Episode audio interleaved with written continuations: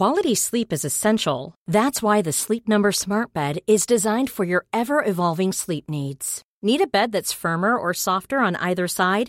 Helps you sleep at a comfortable temperature? Sleep Number Smart Beds let you individualize your comfort so you sleep better together. JD Power ranks Sleep Number number 1 in customer satisfaction with mattresses purchased in-store. And now save 40% on the Sleep Number limited edition Smart Bed for a limited time. For JD Power 2023 award information, visit jdpower.com/awards. Only at Sleep Number stores or sleepnumber.com. Here's a cool fact: a crocodile can't stick out its tongue. Another cool fact: you can get short-term health insurance for a month or just under a year in some states. United Healthcare short-term insurance plans are designed for people who are between jobs, coming off their parents' plan, or turning a side hustle into a full-time gig. Underwritten by Golden Rule Insurance Company, they offer flexible, budget friendly coverage with access to a nationwide network of doctors and hospitals. Get more cool facts about United Healthcare short term plans at uh1.com.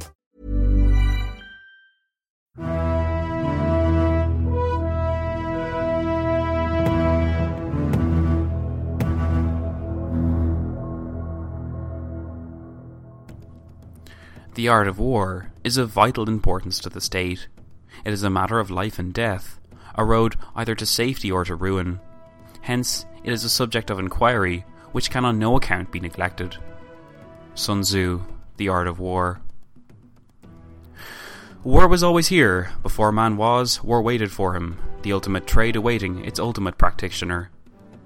Cormac McCarthy, Blood Meridian. War is like a monster, he says, almost to himself. War is the devil. It starts and it consumes and it grows and it grows. He's looking at me now. And otherwise, normal men become monsters too. Patrick Ness, The Knife of Never Letting Go. They say that war is death's best friend, but I must offer you a different point of view on that one. To me, war is like the new boss who expects the impossible. He stands over your shoulder, repeating one thing incessantly Get it done, get it done. So you work harder, you get the job done. The boss, however, does not thank you. He asks for more. Mark Zusak, The Book Thief.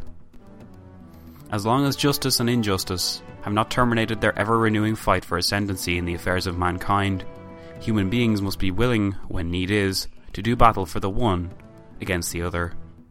John Stuart Mill.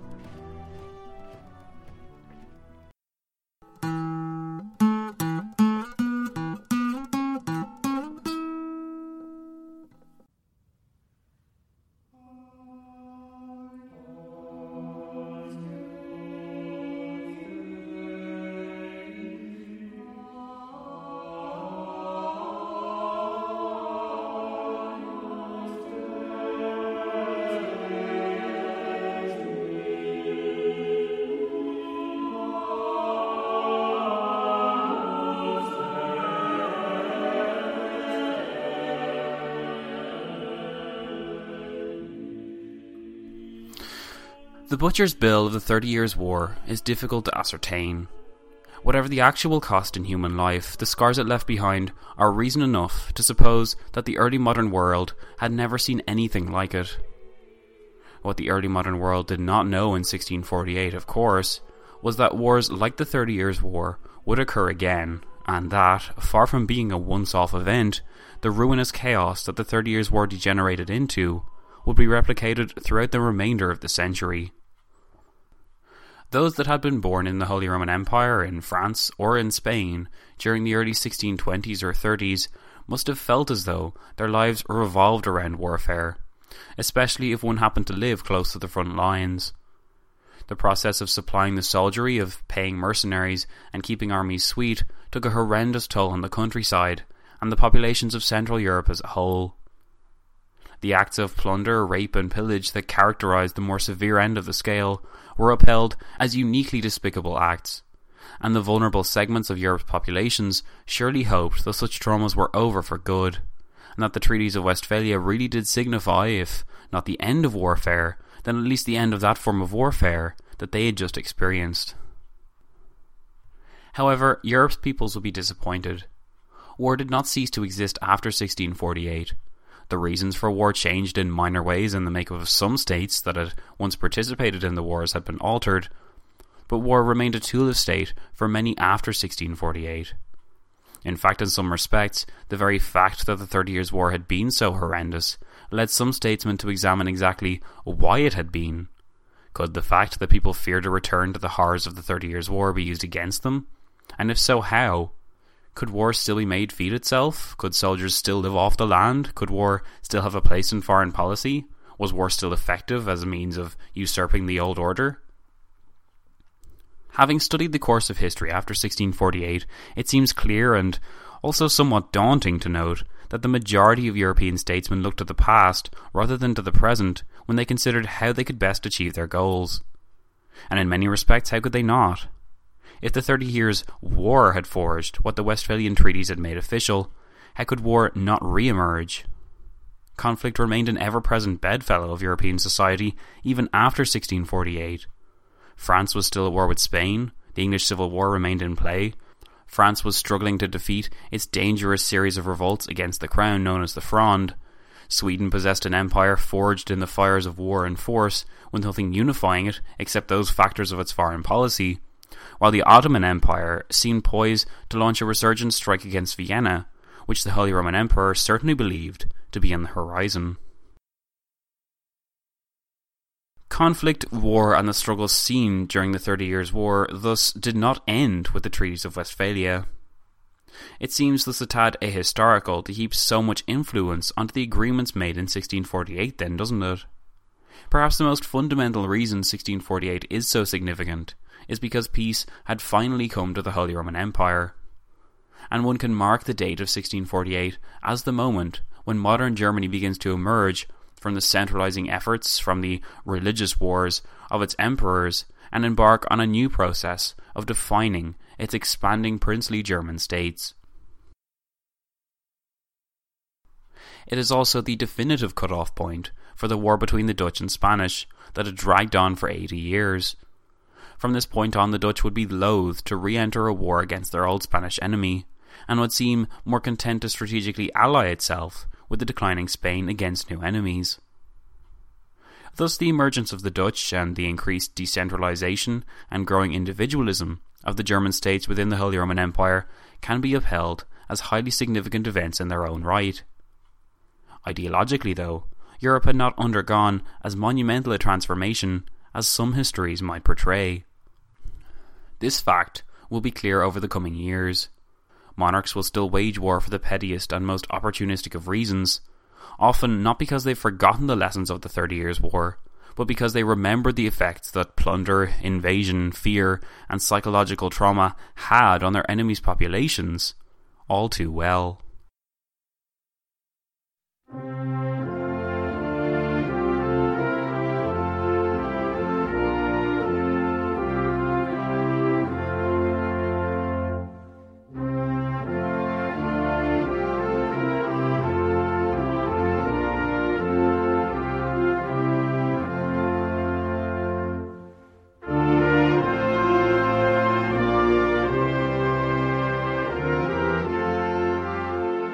All the states to emerge from the Thirty Years' War, perhaps none seemed as destined for greatness as the Dutch Republic. Having victoriously triumphed over its Spanish overlord during the course of a war that began in 1568, the Dutch had good reason to be positive. Eighty years of conflict had shaped the Dutch Republic dramatically, and the seven united provinces could now focus in peacetime on issues other than defence and war trade and money making became the Dutch mission with a renewed zeal. The Amsterdam entrepot that had served as the world warehouse for the merchants of the world granted the Dutch the position of indispensable trade partners with all of Europe's powers. The Caribbean, the East Indies, India, Africa's coasts and inland, the New World along the east coast, the Silk Road, China, and even the untapped island prison of Japan were entering or had entered the Dutch economic orbit. The Dutch possessed the monopoly on everything from the Baltic timber trade to the production of pepper in Indonesia, and if they didn't make it or get it themselves, they knew someone that could get it for them, and Amsterdam was the place to make the exchange. The Dutch controlled the Baltic trade routes, and their investments in Swedish copper mining and Prussian grain production necessitated elevated Dutch interest in the Baltic sphere, facts which were to have notable foreign policy consequences in the future. Europe was somewhat stunned by the resplendent suddenness of the Dutch position. The Hague had overtaken England, swallowed by turmoil, as the most important maritime power, and its trade fleets surpassed those of France, Spain, Portugal, and England combined. The sheer weight of Dutch commerce and the staying power that it suggested seemed to denote a never ending golden age, a status that Europeans certainly accrued to the Dutch at this time. If the Dutch were able to maintain what they had seized and protected during wartime, imagine what could result from a Dutch Republic solely focused on trade, with no enemies to speak of, and no power that could rival its position. European statesmen were right to point to the Dutch as a key power of their time, but they surely had little idea just how incredibly significant the Dutch imprint on the 17th century would be, with results that carry on to the present day.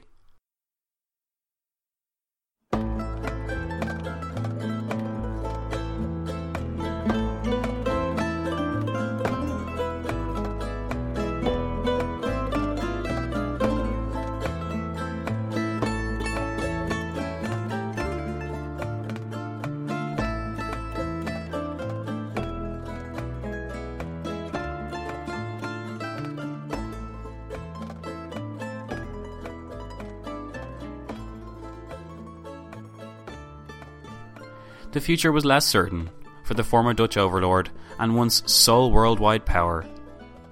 The Spanish Empire's position dipped notably and suddenly following the Peace of Westphalia and the considerable loss of influence it suffered thereafter, but the truth was more complex.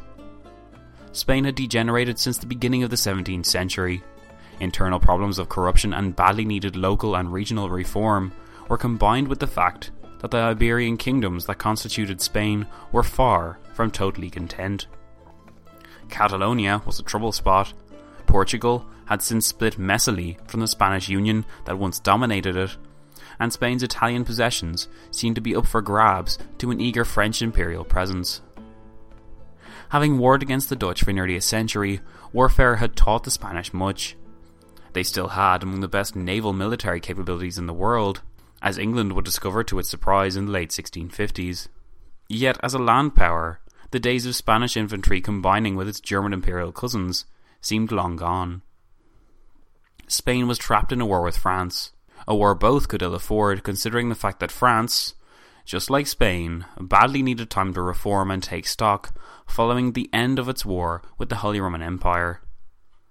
Just like the French case, though, the Spanish king Philip IV remained locked in a ruinous war that only furthered the domestic woes of his state, while serving in the end to almost sever Spain from its once certain great power status. Spain remained supreme in the New World. Its American holdings in modern day Latin America remained the jewel in the Habsburg Spanish crown. But its European prospects seemed in jeopardy as long as France loomed so large. Despite its numerous niggling problems, Spain would remain a staple aspect of European relations, while its crown would spark off the 18th century's wars.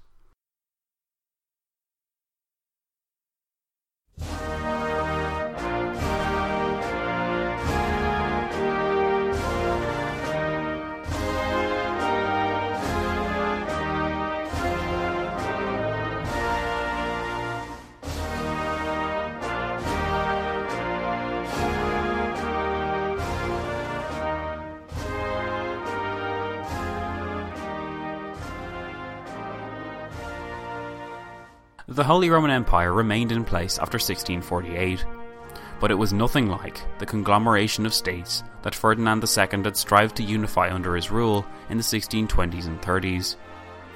Since his death in 1637, Ferdinand II's son, Ferdinand III, had ruled over the Holy Throne. He remained a critical figurehead in German as well as European relations, but times certainly were changing. Germany as we know it was certainly far from being realised, but the lesser states that would eventually constitute it were at this stage undergoing their own experiments and representing themselves independently on the world stage. Some, of course, would do this better than others. Brandenburg Prussia, Saxony, Bavaria, the Palatinate, and the Habsburg hereditary lands remained the solid fixtures of Central Europe and the conduit through which everything German passed through. And the following years would bear witness to a growth in the attempts to distance one state from the influence of the emperor, with some like Brandenburg soon to side against the emperor altogether. The Habsburgs remained a stable fixture of Europe despite the suggested decline in their influence. Vienna was the Christian capital of the Eastern Marches, while it remained watchful of any signs that the once fearsome Ottoman Empire would rise to attack it again. Certainly in 1648, though, it was the newest imperial power in Europe that played on Ferdinand III's mind the most the Swedish Empire.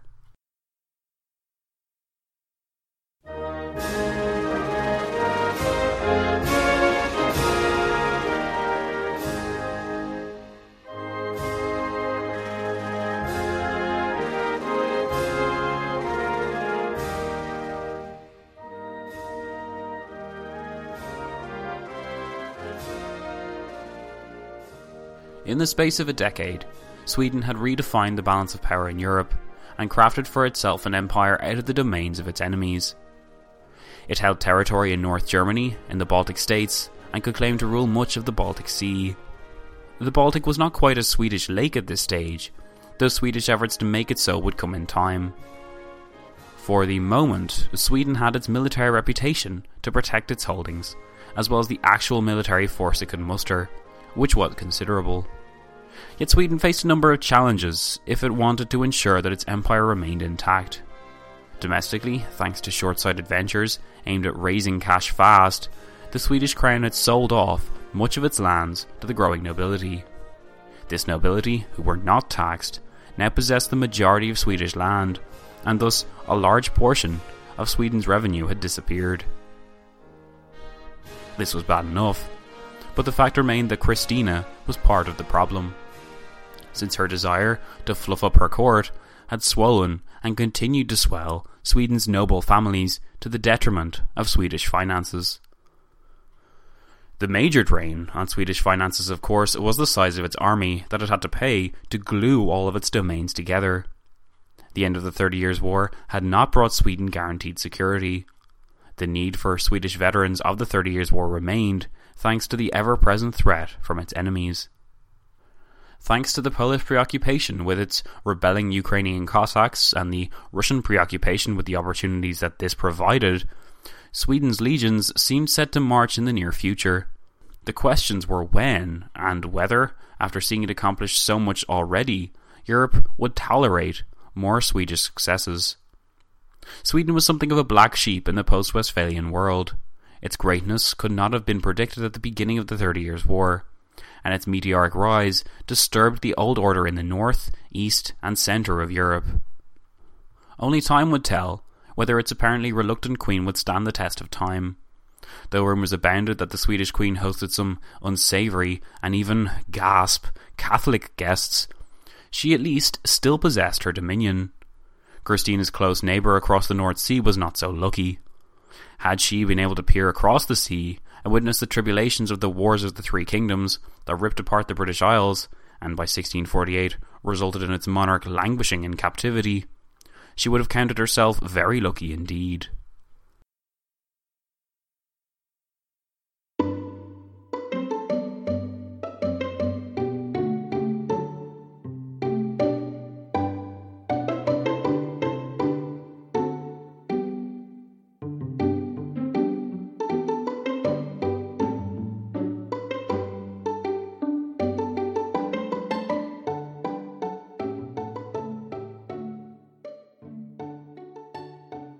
With the parliamentary victory in the first phase of the English Civil War, perhaps peace could return to the British Isles and a more amicable relationship between monarch and constitution be forged.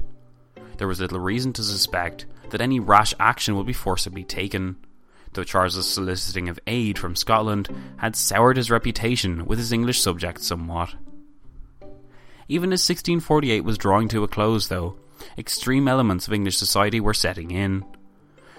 Soon the Troubled Isles would play host to their most incredible, radical act regicide. The shaky parliamentary hold on power stands as barely a footnote in British history, in terms of its length alone, Yet, in terms of the impact it had on Europe and the rest of the century, the effects of the Wars of the Three Kingdoms was monumental. The subsequent policy pursued by the new republic ensured that England could not be considered the periphery of Europe any longer. After maintaining its silence during the Thirty Years' War, it seemed as though, at the very least, Europe needed to pay heed to the lessons emanating from London. One day your subjects could glorify your name, the next, they could have you executed. For one monarch in particular, the young boy king of France, this lesson seemed one that was all too real.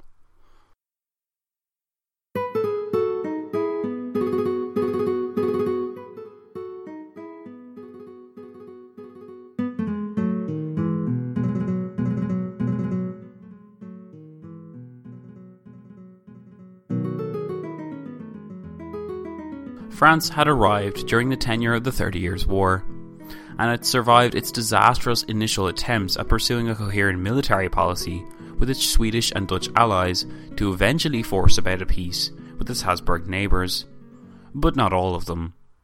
Spain remained the enemy to the south, while French forces sought to acquire as much Spanish holdings as possible and continue the sagging fight against its Iberian foe. It was a task made that much harder by the eruption of revolt in France, in a series of domestic disturbances that came to be hijacked by the upper echelons of French nobility and were nicknamed the Fronde.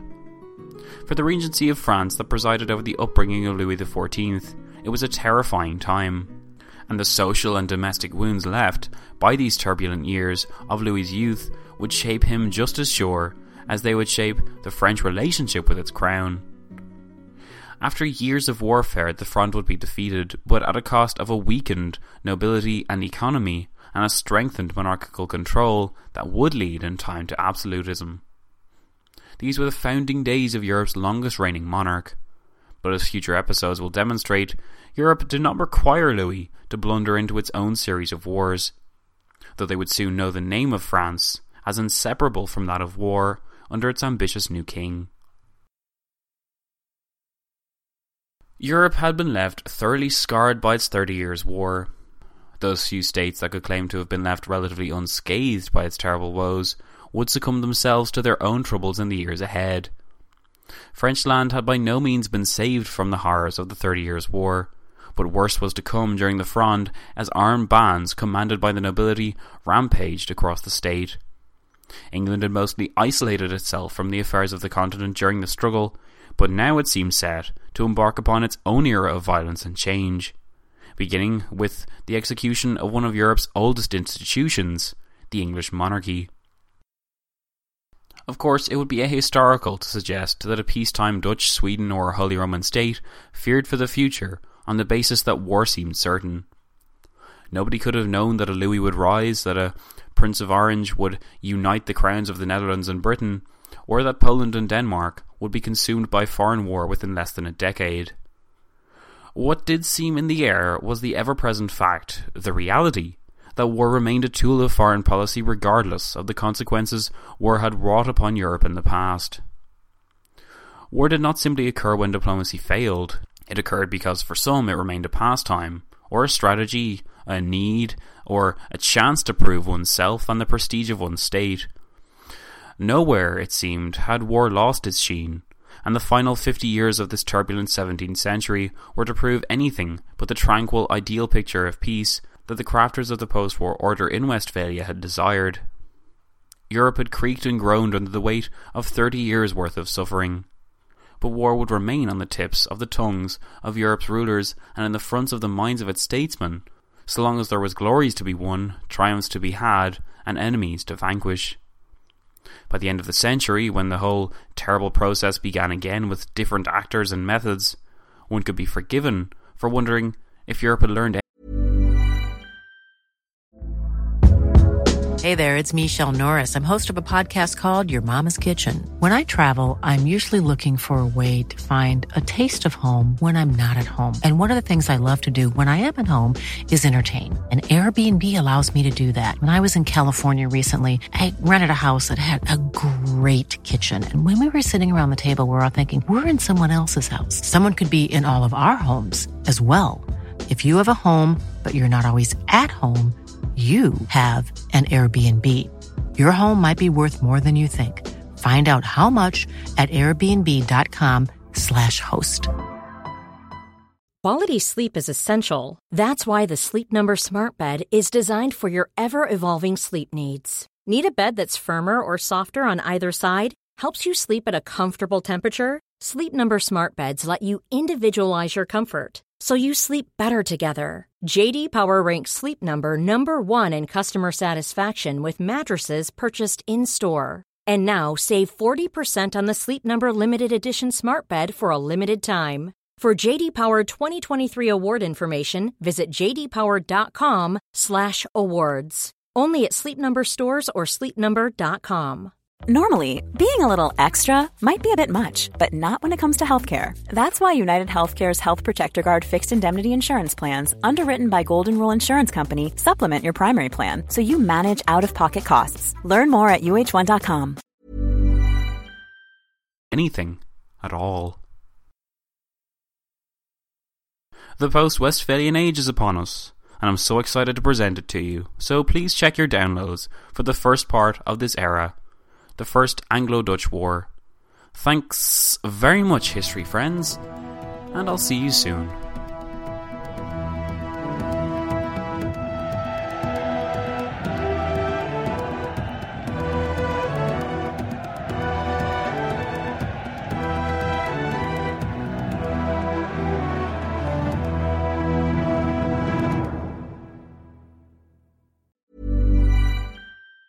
Even on a budget, quality is non-negotiable. That's why Quince is the place to score high-end essentials at 50 to 80% less than similar brands. Get your hands on buttery soft cashmere sweaters from just 60 bucks, Italian leather jackets, and so much more. And the best part about Quince, they exclusively partner with factories committed to safe, ethical, and responsible manufacturing. Elevate your style without the elevated price tag with Quince. Go to quince.com slash upgrade for free shipping and 365-day returns. Mom deserves the best, and there's no better place to shop for Mother's Day than Whole Foods Market. They're your destination for unbeatable savings, from premium gifts to show-stopping flowers and irresistible desserts. Start by saving 33% with Prime on all body care and candles. Then get a 15-stem bunch of tulips for just $9.99 each with Prime. Round out Mom's menu with festive rosé, irresistible berry chantilly cake, and more special treats. Come celebrate Mother's Day at Whole Foods Market.